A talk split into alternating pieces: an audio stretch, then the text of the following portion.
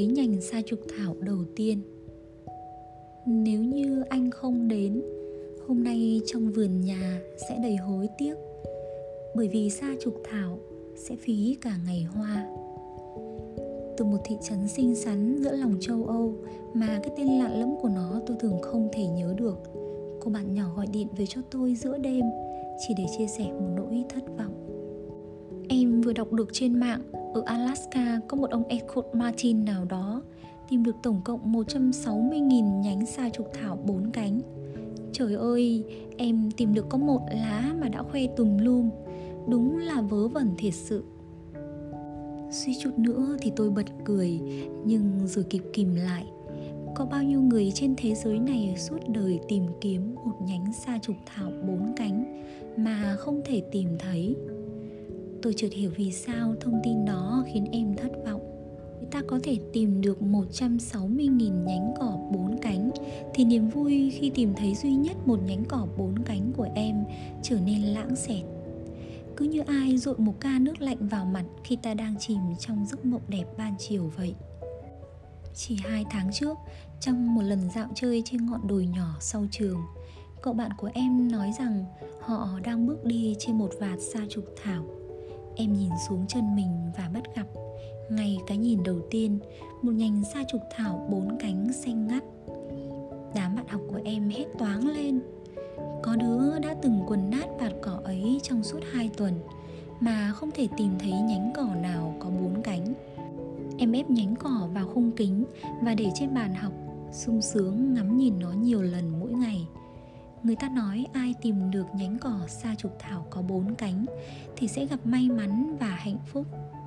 Một cánh là niềm tin, hai cánh là hy vọng, ba cánh là yêu thương và bốn cánh là may mắn. Chẳng lẽ ông Martin đó đã được đến 160.000 lần may mắn trong đời mình? Em tự hỏi.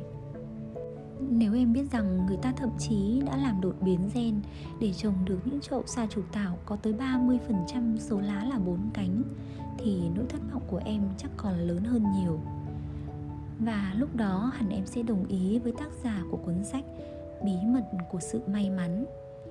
Ông cho rằng sự may mắn thực sự là do con người tạo ra, cũng như người ta đang bán đầy những mặt dây chuyền có ép lá sa trục thảo bốn cánh trồng được thay vì là bắt được. Nhưng đối với riêng tôi, bản chất của sự may mắn mãi là tình cờ và không thể đoán được. Bí mật của sự may mắn sẽ không bao giờ tỏ lộ. Vận may cũng như cái gọi là duyên số xảy đến hoàn toàn ngẫu nhiên. Như tại sao em yêu người này mà không phải là người khác? Tại sao em gặp người này ở đó mà không phải là ở nơi khác? Tôi nghĩ rằng vận may khác với thành quả ta không thể đạt được sự may mắn, ta không thể tạo ra vận may. Điều đó cũng giống như ta không thể sắp đặt trước một cuộc hẹn mà ở đó ta sẽ gặp tiếng sét ái tình. Nhưng mặt khác, chúng ta có thể nỗ lực để tạo ra những thành quả. Đừng gọi thành quả của mình là may mắn, vì như vậy là ta đã vứt bỏ ý chí và nỗ lực của bản thân.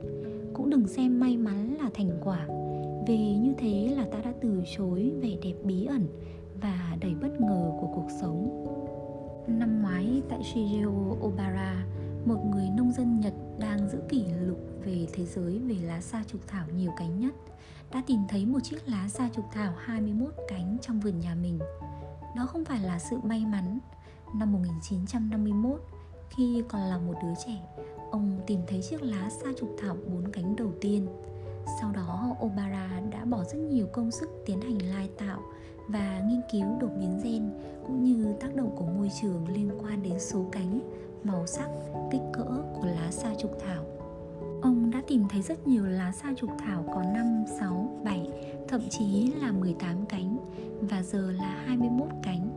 Hoàn toàn không phải là tình cờ. Cũng vậy, tôi tin rằng chỉ có chiếc lá bốn cánh đầu tiên mà Edward Martin tìm thấy mới là vận may.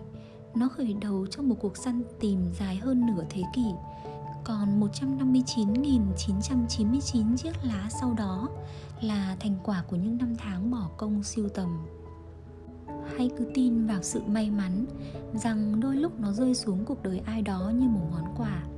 hãy giữ lấy chiếc lá sa trục thảo bốn cánh như biểu tượng của ước mơ, cũng là lời thú nhận về sự bé nhỏ của phận con người trước tạo hóa rằng có những điều vượt ngoài sự chi phối của con người.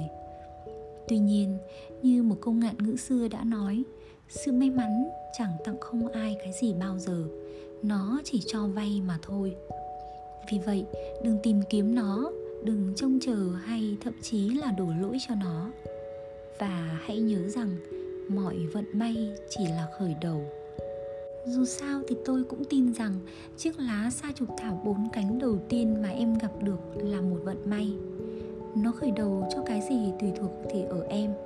Vấn đề là em sẽ giữ lấy chiếc lá ấy như một niềm hứng khởi ngây thơ với một niềm tin cổ tích, hay em sẽ vứt bỏ nó như một chiếc lá tầm thường chứa đựng huyền thoại vớ vẩn em biết đó, người ta có thể đạt được những thành quả vĩ đại chỉ với khởi đầu là một niềm hứng khởi, ngây thơ tôi mong rằng em sẽ luôn giữ lấy trong tim mình nhành sa trục thảo đầu tiên ấy bởi như Walt Whiteman đã viết, một lá cỏ cũng không nhỏ nhoi hơn hành trình của những vì sao.